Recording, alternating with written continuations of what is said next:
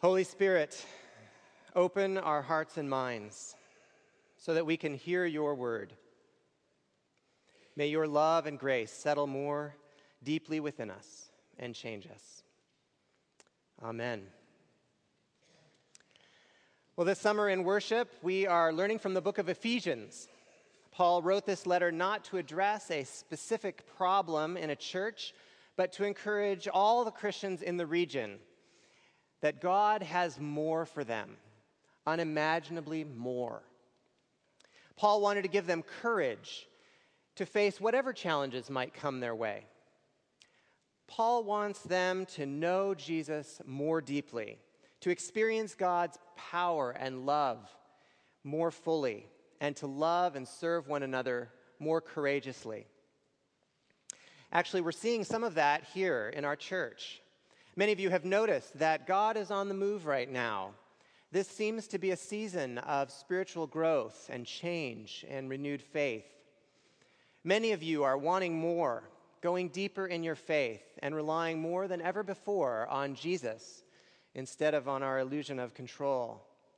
Many are stepping out in trust, expanding the horizons of their concerns, and exploring new kinds of service. What's going on? Well, some people think it's a movement of the Holy Spirit. Some people think it's a movement of the Dow Jones. I actually think it's both. If the Bible teaches us anything about when we grow the most, it's clear that we grow the most when we're in trouble and cry to God for help.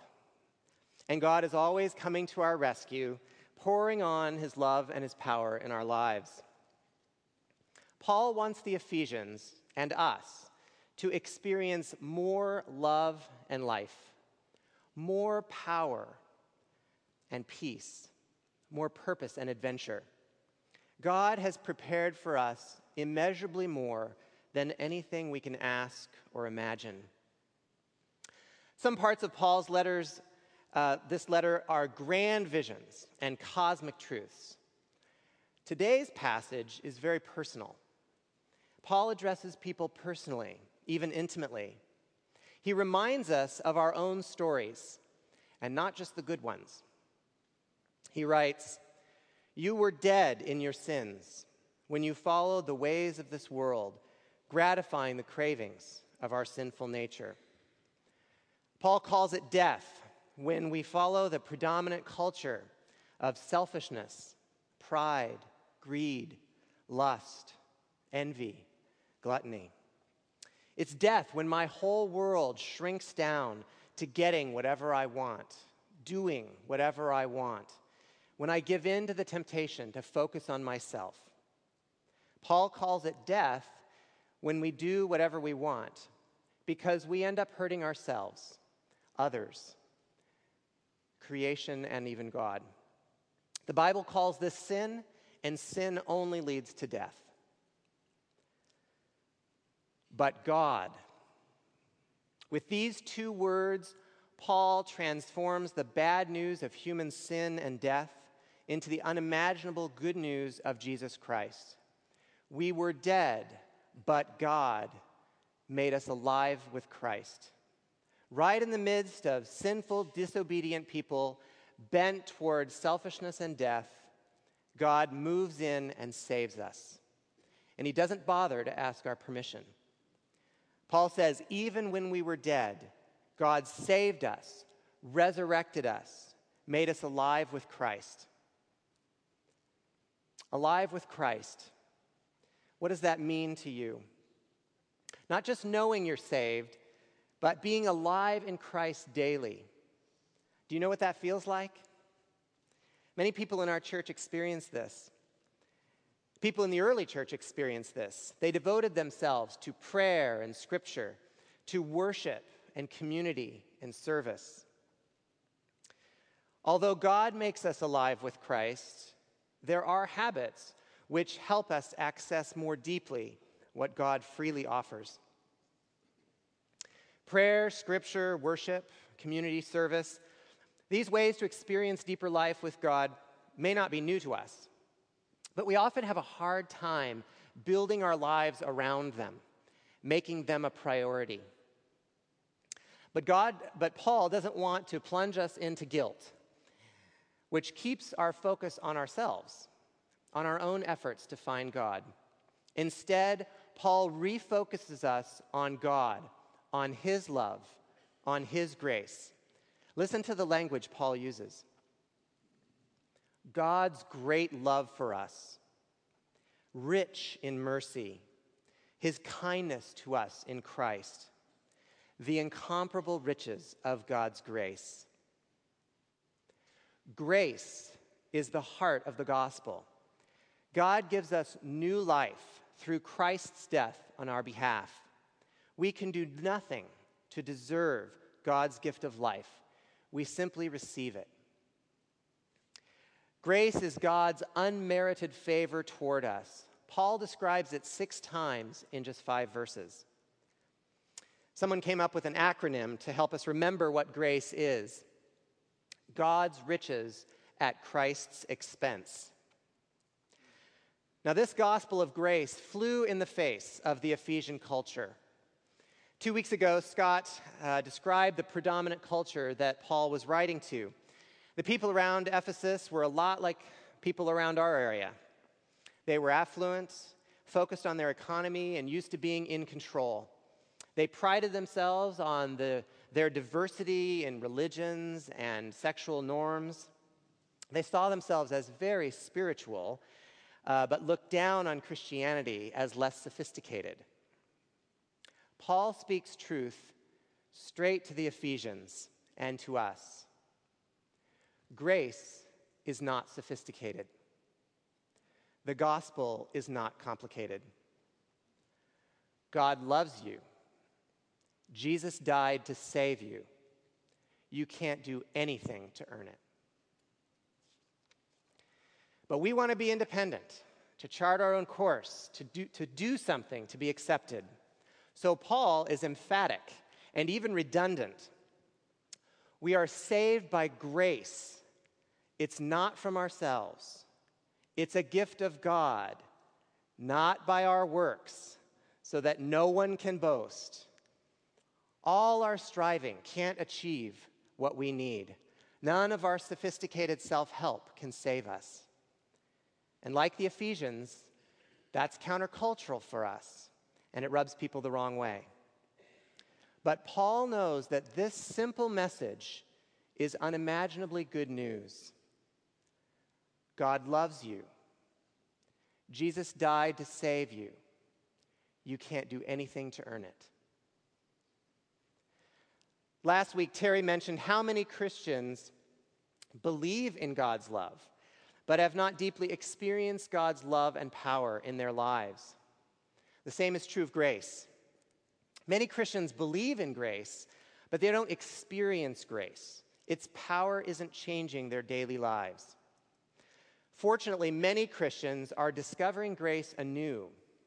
Chuck Swindoll's book, Grace Awakening, and others like it have profoundly helped American Christians rediscover the power of grace.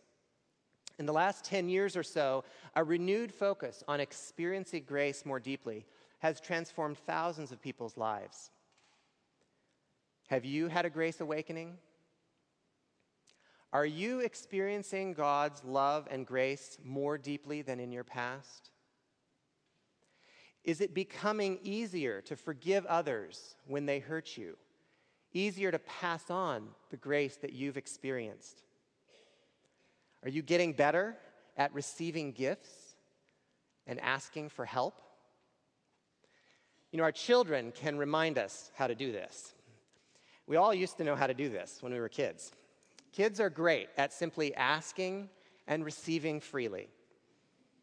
If I'm not so good at that, that's a symptom that I have a grace problem. Well, we're saved from death to life. We're saved by grace alone, which is unimaginably good news. But then God, God goes far beyond all we could ask or imagine.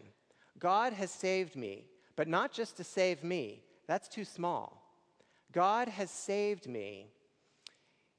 He invites me to partner with Him in sharing God's love with the whole world, to give away what I got, to love others with the love I've received.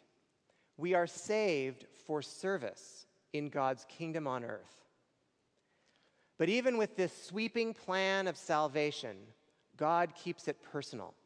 Paul writes, For we are God's work of art, created in Christ Jesus to do good works, which God prepared in advance for us to do. Verse 10 says, God saved us to do good works, to serve, to take our unique place in God's plan of redemption. He has prepared you to be the solution to certain problems in our world. Not just anybody, but you. You are custom designed for specific needs. The word Paul uses here is difficult to translate well. Poema, from which we get our word poem.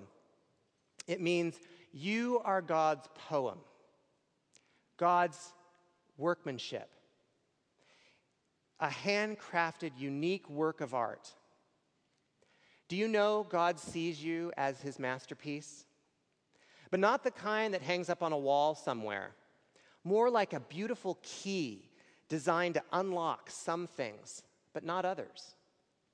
Or consider nature. God crafted each animal and plant for a purpose, and nothing else can perfectly fill that unique niche. When have you felt that God prepared you to serve a unique role? When did the Holy Spirit have you in the right place at the right time? I experienced this when I served as an interim high school pastor. I'd been serving as a volunteer, and when the high school pastor moved on, they asked me to step in while they hired. I was very humbled, um, but I had a profound sense that God had prepared me for this.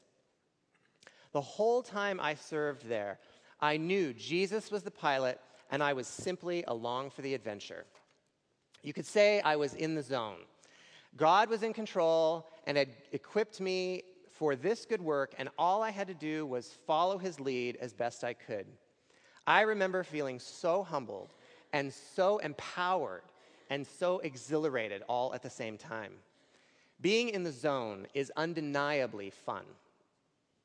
Now, some of the specific decisions I needed to make were not so fun, and I even made some mistakes, but God was leading and redeeming even my errors, and that filled me with joy and with confidence.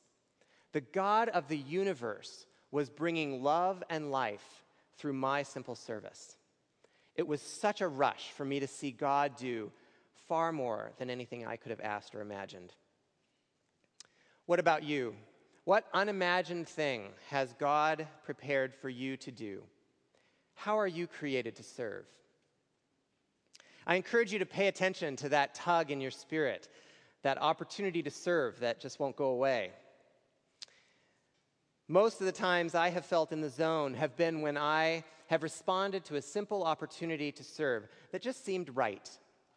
Many of us experience this through a Get Connected service opportunity and especially on short term mission trips. Are you watching for those God moments, those opportunities God brings into your path? Our church provides so many opportunities to serve here in our church, in our community, and the world. It can be daunting. But your God crafted key won't open everything. Every need is not a call for you. If you'd like help figuring out what opportunities might be right for you, talk to the people at the Get Connected kiosk or call the Get Connected office. We all know from experience that we receive back when we give. When I paint a room at my house, it's a chore. But when I paint someone else's classroom with Jubilee, it's great fun. It makes me feel alive and that my simple service has eternal significance. Serving is a powerful habit that breaks the power of self focus. Serving opens up our cramped world of self to the wideness of Christ's kingdom. Serving grows us, giving us an outlet to share the grace we have received and makes us more alive in Christ. So, how is God telling your story in our text this morning? Do you have a story of being saved from death to life? When have you experienced deeper life with Christ through a particular spiritual habit? Do you have a grace awakening story when you experience God's unconditional love and grace in a deeper way? Or maybe God is reminding you of a time when you were in the zone, doing just what God fashioned you to do and loving every minute of it. Think about it. What story does God bring to mind from this text for you? I'd like to challenge you to do something with those stories that come to mind. The Bible teaches that story have, stories have great power. Stories inspire and motivate and encourage us. So I challenge you to let your story encourage others. Our church has established a blog, a web page of stories for you to write a story and read the stories of others. We believe God can grow our church by hearing the ways God is using his saving power in our everyday lives. So go to the church website and click on blog and then on your story and share a story when you experience God's saving power in your life. Take some time today or this week to think about a story, and then one way or another, share your story with your family, a neighbor, or on the blog. I believe God has led each one of us to be here right now. And some of you haven't yet accepted God's free gift of love. The whole idea of grace is that we don't have to clean up our act or have it all put together first. We simply receive God's free gift. Maybe God is prompting you to take another step today. It's good to pay attention to God's nudges when our heart starts beating or we have a persistent thought. If that's you, I invite you to come up uh, and talk to a pastor or an elder over here at the prayer room after the service. We'd love to encourage you wherever you are in your spiritual growth. Paul's central point in this passage is that the cause, the reason God saved us from death, is God's great love for us. Let us remember God's love above all else. Paul concludes the passage by telling us the purpose for God saving us so that we would do the good works he prepared for us to do, to join with God's adventure of redeeming the world. We are saved from death by grace for service because God loves us. That's the simple but unimaginably good news of Jesus Christ. Amen. Jesus, thank you for your love. Thank you for saving us as a gift of sheer grace. Help us receive it deeply and share your love in all the unique ways you have crafted us to serve in your kingdom. And we will love you and follow wherever you lead. Amen.